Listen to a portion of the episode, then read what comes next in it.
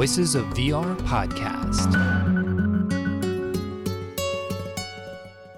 Hello, my name is Kent Bye, and welcome to the Voices of VR podcast. It's a podcast that looks at immersive storytelling, experiential design, and the future of spatial computing. You can support the podcast at patreon.com slash voices of VR. So continuing my series from Venice Immersive 2023, today's episode is number 4 out of 35. So this is a piece called Queer Utopia Act 1 Cruising that is within the context of identity and self. So this is a piece that is looking at cruising, the act of cruising for LGBTQ plus IA folks from the 80s, looking into the history of some of these folks and using a lot of point cloud representations, but also creating these imaginal nostalgic memories from generative AI. So it's got a bit of a theatrical staging where you're introduced to someone who is calling you a friend, and then you're going through these different spatial experiences and getting a bit of a history of the experience of uh, being identified as LGBTQ plus IA in the 80s and the different aspects of exile and the experiences of sex and also disease and the pandemic that was happening with the AIDS crisis at that time. So, this is a, a center of gravity of emotional presence, a, a, linear narrative that's taking you through the story. There's light of interactivity to progress the experience and to engage you into the environments in different ways. And it's got this strong degree of environmental presence of designing these different spatial contexts to be able to metaphorically describe some of these different experiences. So that's what we're covering on today's episode of the Voices of VR podcast. So this interview with Lui happened on Monday, September 4th, 2023 at the Venice Immersive in Venice, Italy. So with that, let's go ahead and dive right in. My name is Lui Avallos. I am a Brazilian Portuguese director and screenwriter. I started working with film. I have a background in film, and now I'm dedicating myself to work with VR. Great. Maybe you could give a bit more context as to your background and your journey into VR. Sure. So, as I said, I have a, a, bachelor in film studies. I moved to Portugal to do a master's in multimedia art. And during this time, the pandemic hit. So, I was in my house trying to find something very complex to learn in order to, I don't know, make the pandemic get a little easier, I must say and I decided I wanted to learn how to work with uh, virtual reality. And I did my first piece called Handwritten, which is a uh, 360 film, very experimental, very essayistic about the pandemic. And once I was done, I liked the result. I think aesthetically wise, it was very weird and different, and I wasn't sure if it was I don't know relevant or if it was a fit for film festivals, but I started submitting it anyway, and it got accepted in a few film festivals, and we premiered it at DOK Leipzig in 2021, and that in a way threw me inside of the VR community, and I started learning more about it, knowing more people, getting more inspired about the works, and yeah, that was the beginning of it all. Great. And so I understand that Queer Utopia was a part of the College Biennale. So maybe you could talk a bit about how that came about. Yes. I found out about the, um, the Biennale College Virtual Reality program right after I did my first piece. And I was, of course, super interested. So I started writing this treatment of a story that I wanted to tell maybe not a story, but about a topic that I wanted to approach in virtual reality. So I wrote this first treatment, which was an investigation about the phenomenon of cruising, because I thought since it's about spaces and people could be a great fit to explore in virtual reality. Yeah, I submitted and it got accepted and it was absolutely amazing this process of the of the residency. I think the methodology of the college is absolutely amazing how it's built and how the experts and the tutors and everyone else approach your work and how much care and dedication you have from experts to help you to find your way into building what you want to build. So um, we were one of the 12 projects selected worldwide. It was also during the pandemic, so the first phase it was all online, which was incredible. My producer Rodrigo, he was very skeptical about VR at first, and our first phase was literally inside of VR for nine days. It was super intensive, super immersive, and by the end of the ninth day, he was like, "Okay, this is amazing. We have to find a way to make this work." So throughout this process, we had a lot of help from these experts from different areas in order to help us make our idea, which was a very rough idea about what we wanted to do, and to turn it into a project that it was more solid with more distribution opportunities, more clear when it comes to the story, the UX, and everything else. So at first it was a 360 film. Again, just like handwritten, super essayistic, super experimental. And throughout this experience, we used this opportunity to try to be a bit more ambitious and do a 6DOF project, even though we both come from film and didn't have this experience or knowledge about the pipeline. But yeah, so during the residency from the 12 projects, we we're also selected to be one of the top three.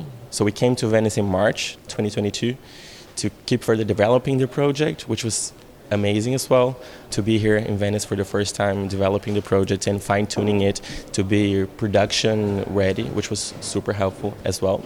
And the rest was this path of trying to fund, trying to find partners for development, for building, and everything else. But in a way, I think this process of the residency really helped us to take this idea, this rough idea, and turn into something that was more accessible to our audiences, that could make more sense to more people. And yeah, I guess that was it. Great. So yeah, maybe you could give a bit more context for Queer Utopia Act One cruising. Sure during this process of the residency, we from the beginning had the title Queertopia, and throughout the development, we understood that this title was a bit overpromising because it's impossible to talk about either utopias or queerness from one single point of view. But we also had the starting point from cruising, which is something that in a rougher sense, it's more related to the experience of gay men. So we decided that we wanted to keep this investigation about the phenomenon of cruising, but we wanted to focus specifically on this generational aspect of it, because throughout the residency, we started interviewing over six-year-old queer men about their cruising experiences, and it was so shocking to us how it was way more about their generation, like their stories that they told it was way more about their generation and their experiences and their identities than the phenomenon of cruising itself. So we understood there was a lot of complexity when it comes to politics and to segregation of the queer community. So this was our starting point.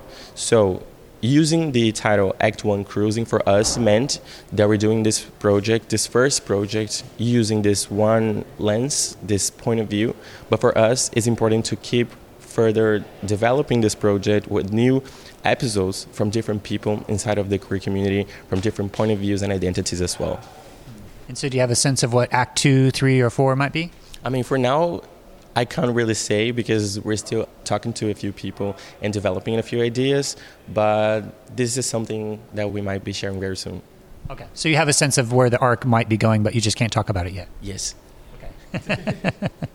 okay. So Act One cruising so maybe you could go back to what was the pitch that you gave to the Biennale College?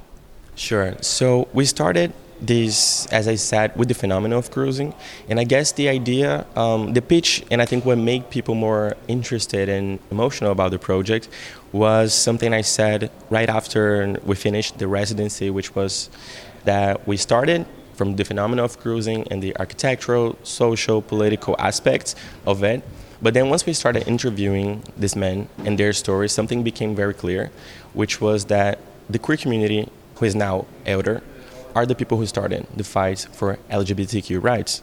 And since their advanced age, they might be with us for, let's say, 20 more years. And there's this gap between them and their stories and their lives and the reality that we live right now in a way that it is this generation was almost erased in a way by AIDS and by segregation and oppression. And I believe their stories have a lot to teach us in society when it comes to this history of queer rights and also about their stories and their life stories and the people that they lost and everything that they have been through. So I think the most important part of the project and what was more um, I don't know, emotional and meaningful about the pitch was this generational aspect of it. Then for us it became something really important. And in a way i believe it was something that people never thought about in the spaces that we were. So this became the main issue and the main focus of the project development. And can you take me back to the moment that you realized that you wanted to tell this story? A bit more context for how you came across this as a story that you wanted to tell Yeah, so I came across um, the photographs of Alvin Baltrop, who was a African American photographer that used to photograph by the margins of the Hudson River in New York City, and his pictures are really amazing and really strong. The Spears by the margins of this river, it used to be an abandoned place there was a cruising space, but also a place that avant-garde artists used to meet and paint and gather. And it was a very dangerous place in a way, and it was also a reflex of segregation. And his photographs, they kind of show this in a way through the cracks in architecture. You can kind of see, like as a metaphor, the cracks for the segregation of queer community. And I believe his photographs, they're very, in a way, complex because from a point of view, it could be this sexual liberated paradise or whatever, but at the same time, you can see this aspect of segregation. And for me, that was really complex. And it was something that, since it was about places and people, it was something that I wanted to try to achieve in virtual reality. And virtual reality, since it's immersive, for me, it felt like the perfect medium to try to tell the story and do this. So it sounds like you were able to locate some queer men from this generation and start to do interviews. As you're starting to explore this as a topic you started to discover that it's not just about the act of cruising but more about the identity of them but also how the larger social economic and political context was forcing them being exiled into these contexts of where the cruising was happening. So but there's a larger political context that you wanted to also cover. So maybe you could talk about how you went from there into continuing to develop this as a story that you wanted to tell in VR. Sure. So I think the first turning point for us it was during the first phase of the Biennale College when we started interviewing these men. When interviewing these men uh, as a young queer man, their stories were very strong and slightly shocking to me because I believed I was interviewing this man to, I don't know, hear stories about the act of cruising itself, but all their stories revealed something something else, something deeper than that about their identities and about how they were unable to be themselves, like how those spaces who was in margins in a way were the only place that they could express in a way their identities and subjectives in, in a way. So this in a way became important to us like to create this in a way personal relationship with these stories that began with this phenomenon and then they were going deeper and deeper and deeper about themselves about their relationships about the relationships they never got to have because of this segregation aspect or either about people that they lost. So i guess being in touch with these stories i guess shifted a lot what we wanted to do. And more than that i think going through their stories, we also faced the AIDS crisis because they all mention it, and it, was also something that became, in a way, important for the project. I don't believe it's a project about it, but in a way, it's impossible to not talk about it because all of them, throughout their stories, they also mention how empty those places became when the AIDS crisis hit. And after speaking about it, they were also talking about the people that they lost and how afraid they felt and how many people could have been here and could have done amazing stuff. There was something that made me really emotional about it in the I think it was before a pitch that I did throughout the process of finding funding, which was that the actor Leslie Jordan passed away and I came across a tweet from someone saying that he was amazing and asking people to imagine how many Leslie Jordans we could have had if this pandemic didn't hit. And the replies from the people to this tweet, it made me super emotional because it was from people from this age group, like queer men from this age group, speaking about it and telling stories about people they lost and also um, about how the younger generation had no idea about what they went through. And also, some of them, in a way, were like thinking how thoughtful this tweet and this message was because people don't really think about them. So in a way, I felt this inspiration to in a way represent them and give them a voice because I feel like elder people in a way, in a broader way, they're underrepresented in the media, and I believe queer elder people are even more underrepresented. So. Yeah, and so as you start to develop this project, I had a chance to see the Act One cruising of Queer Utopia ahead of Venice Immersive 2023, and it feels like I was at a one man show or a theater play where I'm taking on this journey, but it's using the affordances of VR to take me across a number of different scenes and moments. And there's like this point cloud volumetric aesthetic that you've developed and watch the behind the scenes video and all this other additional fashion that then is then abstracted into the point cloud representations. And so you're kind of taking us into this time travel back into these moments in time and taking us through a, a series of different scenes and moments. And so as you developed to eventually to where you got to in the final piece how did you go from those initial interviews and start to like sketch this out, whether it's through a screenplay, whether it's through gray boxing, whether it's through iterating between the environment and the acting. And so, yeah, how did you start to piece this together?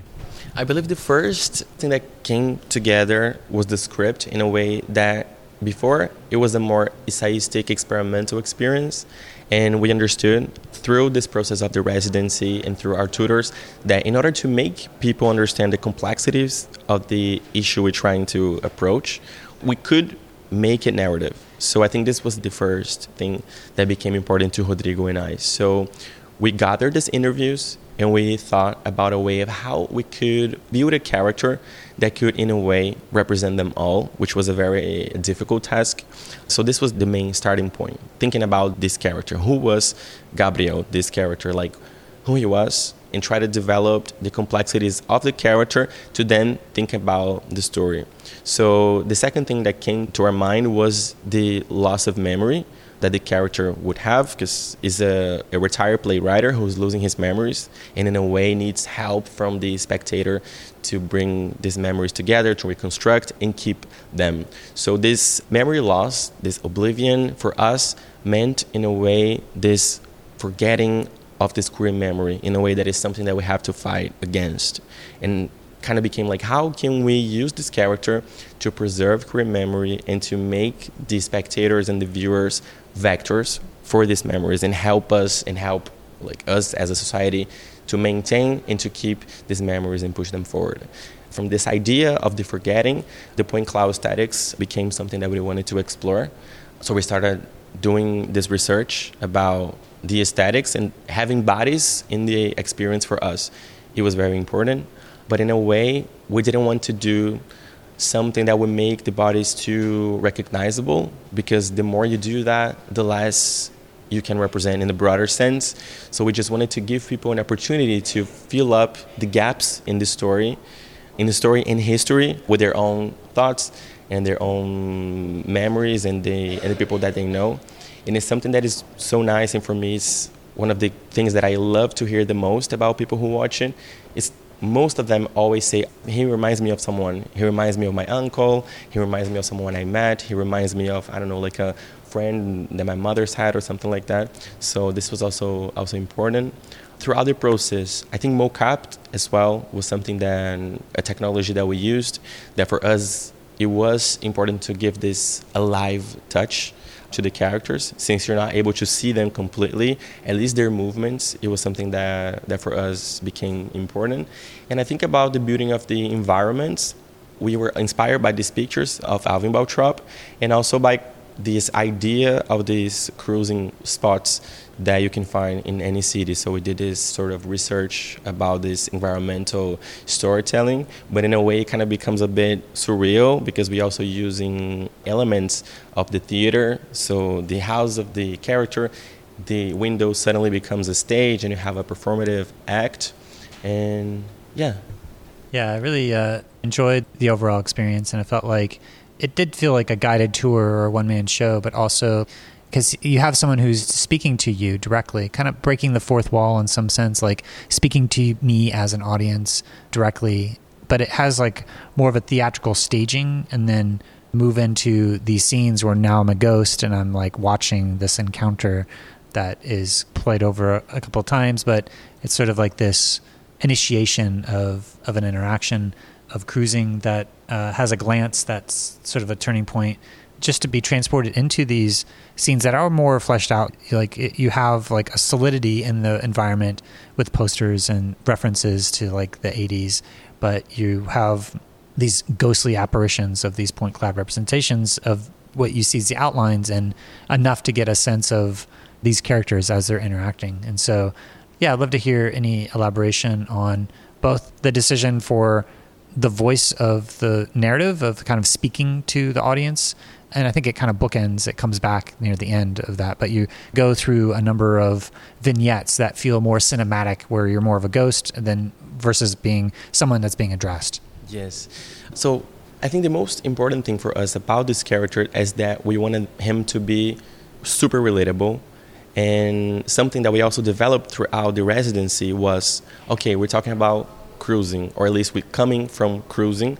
And how do we make this accessible or at least understandable for all audiences? Because virtual reality is sort of like a niche yet, and doing a niche thing inside of a niche, it was something that was super strict. Like, I believe we wouldn't be able to access and to speak to a lot of people. So, the goal of this character for us it was to speak to the audience disregarding who they are so queer people non-queer people. We wanted to make it accessible and make people feel close to this character. So this decision of making him speak directly to the person, it was something that for us was this starting of this relationship in a way that he calls the character calls the viewer dear friend. So we wanted to we want the entire experience to feel as if it was this meeting, this re-encounter of two dear friends who haven't seen each other for a very long time. So this decision of speaking directly to the person was to bring them closer, was to make them in a way feel more empathic about the character. But also, since we're going through his memories, this process of just witnessing as a disembodied spectator was also important, as if the viewer is like a voyeur inside of this experience. So, in a way, we wanted to use this contrast between addressing the person directly, but also letting them witness what is inside of the mind of this character that we developed. Yeah, and I remember like the first scene that I'm embodied into this ghostly character that I'm asked to open up a bathroom door to sort of kick things off. I watched this at home in a build that you had sent over, and the interaction wasn't like triggering, and so I didn't have a sense of what was on the other side. It seemed to progress despite the fact that I wasn't able to engage with it. So you're asking people to do these little embodied interactions at some points to progress the narrative, but if they don't, it seems like it progresses anyway. But I'd love to hear your description of this inclusion of these affordances of like opening a door or these little triggers to trigger the next piece of the narrative and what you were trying to achieve with trying to engage the user's embodiment or agency in that particular moment. Yes, the interactions in this experience, we wanted them to feel very like organic as people were inside of places, but also they play a role of this very metaphorical uh, getting into inside of his universe. So, one of the first scenes, the character says that he committed the first of many transgressions inside of the bathroom without telling what it was. So we wanted to play a little bit with the curiosity of the spectator and give them like an opportunity to like sneak into it if they want. And also we have another um, interaction that the person is surrounded by footage of queer people using cracks in walls. Again referencing alvin baltrop and the idea was also to use this as a metaphor for the segregation in order for them to move forward. They have to push these walls from the inside to the outside and also sneak into this door. So it's a linear narrative experience, but we wanted in a way that we wanted to build something that it wasn't just passive, that we wanted to, you know, use gestures and actions that in a way could feel this voyeuristic act of being in this in between of should I spy through this crack or should I push this wall? Should I look here? So there's a a segregation between the queer community and the broader community, and that by creating these walls, it's a symbol of that barrier that you're trying to break through in some ways. Yes, exactly. Like even in the voiceover, there's it feels like the characters almost like testing this relationship with the audience. Like, okay, I committed these transgressions without telling what it was, and saying, okay, would you want to know what it is?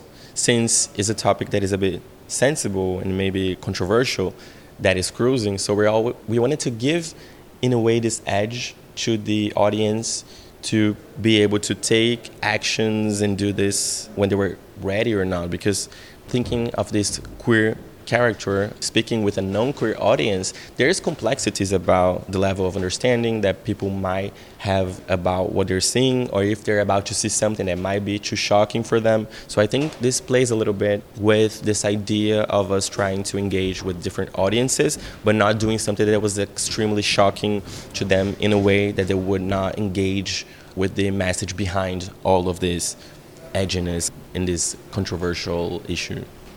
Is there a difference of how the story progresses, whether or not you take the action or not? Yeah, we don't want people to get stuck in a way. In virtual reality, sometimes pieces that have interactions that are mandatory to go to the next step, sometimes people get stuck. Like that's very, like that happens a lot.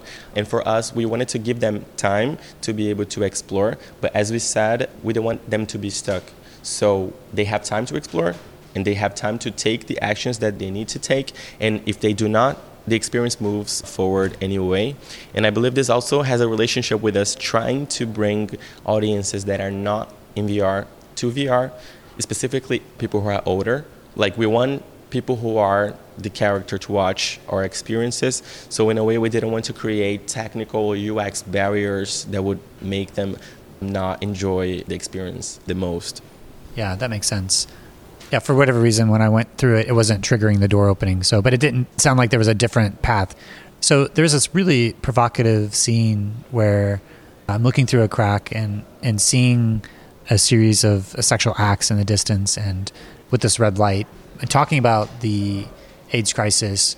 You have this sequence where you start to turn off those red lights, and this metaphor of that these acts that people may be committing in that moment may be transmitting AIDS that may lead to their deaths. So for me, it was really quite a, a moving moment in the piece where you were talking about the impact of AIDS on this community, but visually representing it in this multi-layered way with looking through a crack, like you said, inspired by this photographer, but also just the spatial metaphor of that. I just found to be really quite powerful and effective. Oh, thank you so much. Yeah, this scene is usually the one that people get emotional the most from the reactions that we had. And yeah, this is an important scene in the script, like in the in the arch, because for the first time the character actually gets vulnerable. So he's telling stories about his life, and at this point, I believe is the turning point. And yeah, we wanted to use these interviews that we did and how all of them went through this moment and for us it was one of the most emotional moments as well. So we wanted to find a way to make this more i don't know more meaningful and to use again all the symbols that we're using. So i guess this scene was as an attempt to use the cracks which was important the sexual acts that were also important and also the point cloud bodies that were also important and how to merge them into telling the story about this absence and this almost erasion of this community yeah, and my memories of some of these experiences can get a little bit fragmented, but I do remember that there was like a scene near the beginning where I'm in a fairly closed room with not a lot of stuff in it, but to emphasize this sense of exile and isolation and segregation that was happening in this community. And so, yeah, maybe it's worth recounting the full arc of the story just so uh, can help remember my own memory of the piece but also the different beats that you're saying. Because i remember it sort of opens up in an apartment where you're introduced to this main protagonist composite character that is being introduced as a friend and then um, in the bathroom scene and then maybe sort of uh, go through the different sequences that you have in the piece. Yeah sure. The arch of the experiences starts with the viewer meeting this man inside of his apartment. This man calls the viewer dear friend, it sounds like a very light chat. And they're like recounting after a lot of time without seeing each other. And then suddenly he reviews something important, which is he's losing his memories and he needs the help from the spectator to go through this journey. So from this moment, we have this hybrid between memories and some scenes that were a bit more like a fantasy. So we witness a cruising moment inside of a bathroom, and then we have this development of this metaphor of being stuck inside of a box, watching through cracks of footage in which the viewer had to push to move forward. And then we again come back to the bathroom and you witness some other cruising episodes. Then we also have different environments, such as this spear that we just talked about, in spite of Alvin Baltrop. In the middle of it, a bit of fantasy scenes about what this character feels and the bodies that were in his history. And by the end, we're back to this apartment, and then he shares the memory in a more um, solid way with the spectators, who then become a vector of these memories, these important memories that he's sharing. Okay, yeah, there's a couple things there as I remember the sort of arc of the story where, yeah, there is a scene where you're totally surrounded by cruising, sexual encounters, but that was certainly a, a striking and alluring scene. I noticed that there was a warning in the Venice Biennale program that said this is a mature program. You will not be able to see this if you were less than 18 years old. So this is more mature content being represented. Yeah, I'd love to hear the ways that you decided to represent some of these sexual encounters. Yes. Well, it's a piece that, in a way, starts from the phenomenon of cruising, and I believe it was impossible to disregard sex or sexual acts inside of the story. I think it would be too um, hygienizing it too much. But our goal was not to do something explicit, not to do something that it was too much for people to watch. I mean, it's just particle made bodies interacting. So I believe this is not something super shocking. I think it's more suggestive than explicit. And for us, this is important because, as I said, we're trying to make this more accessible to audiences. And when I say audiences, I don't mean children, but people from all different backgrounds. And doing this in an explicit way maybe could push people away. So we wanted to, of course, use the sex that it is inside of the story in a suggestive way to make people understand it, but in a way make them still engage and understand that it goes further than that. It's not about that. It's about something else. It's about something broader and something deeper and more meaningful than just the casual sex that this community has and have.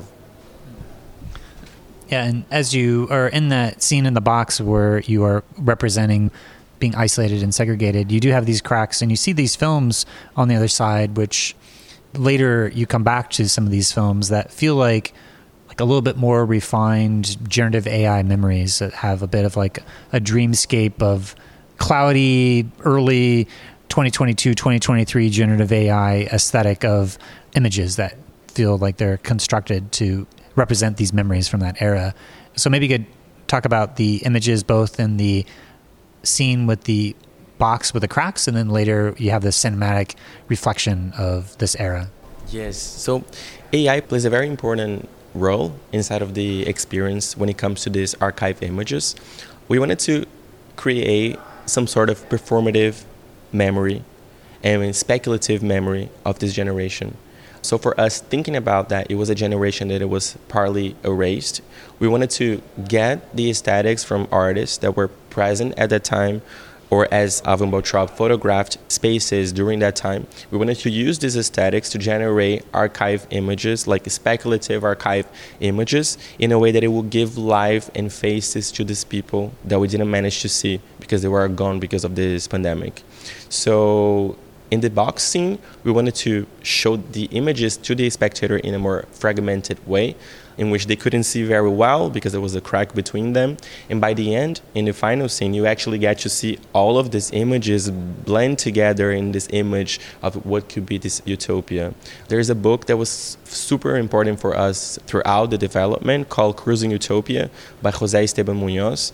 And he uses this expression that he calls cast a picture of a queer utopia. And this is what we attempted to do. We wanted to, in a way, first throughout the arch, show these images in a fragmented, distant way, and then bring them in a way now that the that the viewer know what happened and knows his story and know what these memories are about, they can see them like clearly blending together. And also in the piercing that you can see as well these archive images through a crack. I believe is the most emotional part of the piece when the character talks about people that he lost those images are also AI generated. And for us, this is important from a conceptual point of view because it takes this technology, this entire hype of the AI that we're living right now, and it's an attempt to use it in a meaningful way, you know? Because people get emotional for real and they get emotional seeing these images and understanding that these people, they're not here and they don't exist. Their stories and their memories could have been told and shared if this pandemic didn't happen, you know? So. Yeah, yeah. It's a. It really. I agree that it is a, a powerful use. That it felt like the stories that people have of near death experiences of having like their life flash in front of their eyes. It felt a little bit of like that type of imagery that you would see for someone whose memories are coming up there. And because of the generative AI, it's got this slight edges that are blurry or just slightly uncanny or off a little bit that I read them as generative AI rather than as real photos, if that makes sense. I can sort of see the artificial nature of them in a way. But in the process of creating those, did you use a specific model or specific prompts, or how did you go about generating that specific images with trying to match the both look and feel and aesthetic of that? So these aesthetics of being images generated by AI from now, like from this period, like 2023, it was important for us. We want to, in a way, use the aesthetics of these known perfect AI images as part of what we were trying to do. So we decided to use platforms that would give this feel. So we used Runway. We gather images from the 80s, from the 70s, 80s, and 90s, and we used Runway to all kinds of footage to generate this. And the images that got too perfect were the ones that we didn't use because this blurriness of AI is something that it was important for us from a conceptual point of view. Hmm. Okay, so you're training with a set of images that you're entering in, and then from that set of images, then you're generating new images. Yes, exactly. And in the final scenes, I remember, was there another stage with another actor or something that came up and did a little performance or something? What was that about? So this was us trying to reference the ballroom scene because it was also something important throughout this process. It's something that is being relived right now as a symbol of the queer community and we believe this was something that it was important to talk about this queer utopia and use images and symbols of queer utopia if we do not talk about the ballroom scene. So we had the amazing performer felicia hunter which was the Miss Drag Lisbon uh, 2022, and she performed this act and yeah, for us, it was important to have this performative act and to bring these symbols and to showcase them inside of the experience to help broader a little bit the point of view of this character. And so the experience is kind of bookended, starting with this composite character that's greeting you as your friend and then starting to explore these memories. And at the end, he comes back, and what's the final message that he's giving you? I believe the final message should be that these walls between him and you as a viewer, whether you are a queer person or a non queer person, these barriers they're now gone. And that you are now part, you're a vector for these memories. So if before he was going to leave us and these very important and meaningful memories would have been gone, now they're not because they're part of you. So we have this interaction that his body is made of particles and then they are transferred to the viewer and they can play with them while they listen to his final message, which was also very highly inspired by the book Cruising Utopia by Jose Esteban Munoz. So I believe the final message will be this keeping these memories alive, turning viewers and people who engage in the experience as vectors for this casted image of this queer utopia. Yeah, I think the thing I was left with was just this real sense of being moved by the piece and certainly the moment of looking through the cracks, but also, like you said, a bit surprised about how on the surface about cruising, but also how it's tying together all these other aspects of essentially being in exile from the larger community and this feeling of segregation and discrimination, and also experiencing this pandemic of AIDS as well. And so yeah, really powerful beginning of this piece, and I'm looking forward to where it goes in the future. And I guess as you move forward, what are the things that you're wanting to carry forth in this spirit? Which you know, as you recount all that stuff, I'm just reminded of like these indigenous traditions of oral storytelling and how like knowledge is passed through the transmission of stories and that it feels like in some ways you're creating this oral storytelling tradition of transferring of these memories and the way that the piece is structured and formed is in this kind of exchange of that transmission so i think it's a powerful idea to think about what's this kind of oral transmission mean, but using the medium of VR to have this type of what feels like more of a direct transmission from this composite character that's representing all these other stories. Yes, absolutely. I think for us, the most important thing is being able to keep this queer memory alive in a way through different perspectives. So if for this episode we're using these photographs of Alvin Baltrop and art and references of queer artists from that time, for the next episodes we wanted to keep doing this and to find communities and people and point of views that could help us have a better understanding or at least as Munoz would say in his book, cast a picture of the queer utopia. And for this, we need different point of views and we need a lot of people and a lot of point of views being represented. So this is important for us, I must say. So memory, having different point of views and, and keeping this casted image of the queer utopia alive. Great. And uh, and finally, what do you think the ultimate potential of virtual reality and immersive storytelling might be, and what it might be able to enable? Mm, I mean, VR has this potentiality as a medium of things that were not possible before. So, interactivity and immersion used at the same time, it is something very powerful, and it's something that we're now discovering. If you think about it, it's something super recent. I come from film.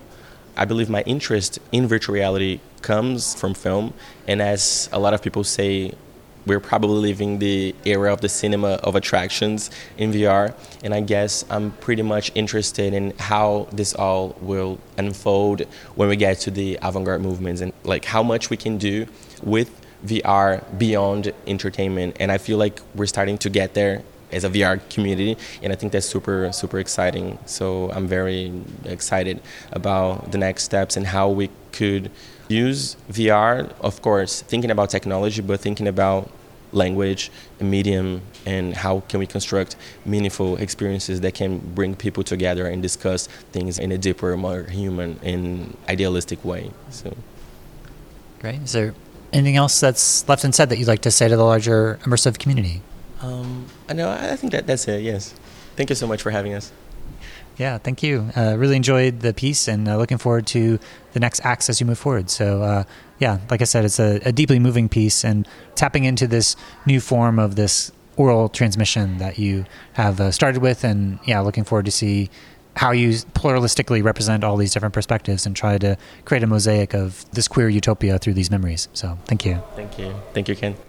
Thanks for listening to this interview from Venice Immersive 2023. You can go check out the Critics Roundtable in episode 1305 to get more breakdown in each of these different experiences. And I hope to be posting more information on my Patreon at some point. There's a lot to digest here. I'm going to be giving some presentations here over the next couple of months and tune into my Patreon at patreon.com slash voices of VR since there's certainly a lot to digest about the structures and patterns of immersive storytelling, some of the different emerging grammar that we're starting to develop, as well as the underlying patterns of experiential design. So that's all I have for today. And thanks for listening to the Voices of VR podcast. And again, if you enjoyed the podcast, then please do spread the word, tell your friends, and consider becoming a member of the Patreon. This is a listener supported podcast. And so I do rely upon donations from people like yourself in order to continue to bring this coverage. So you can become a member and donate today at patreon.com slash voices of VR. Thanks for listening. thank you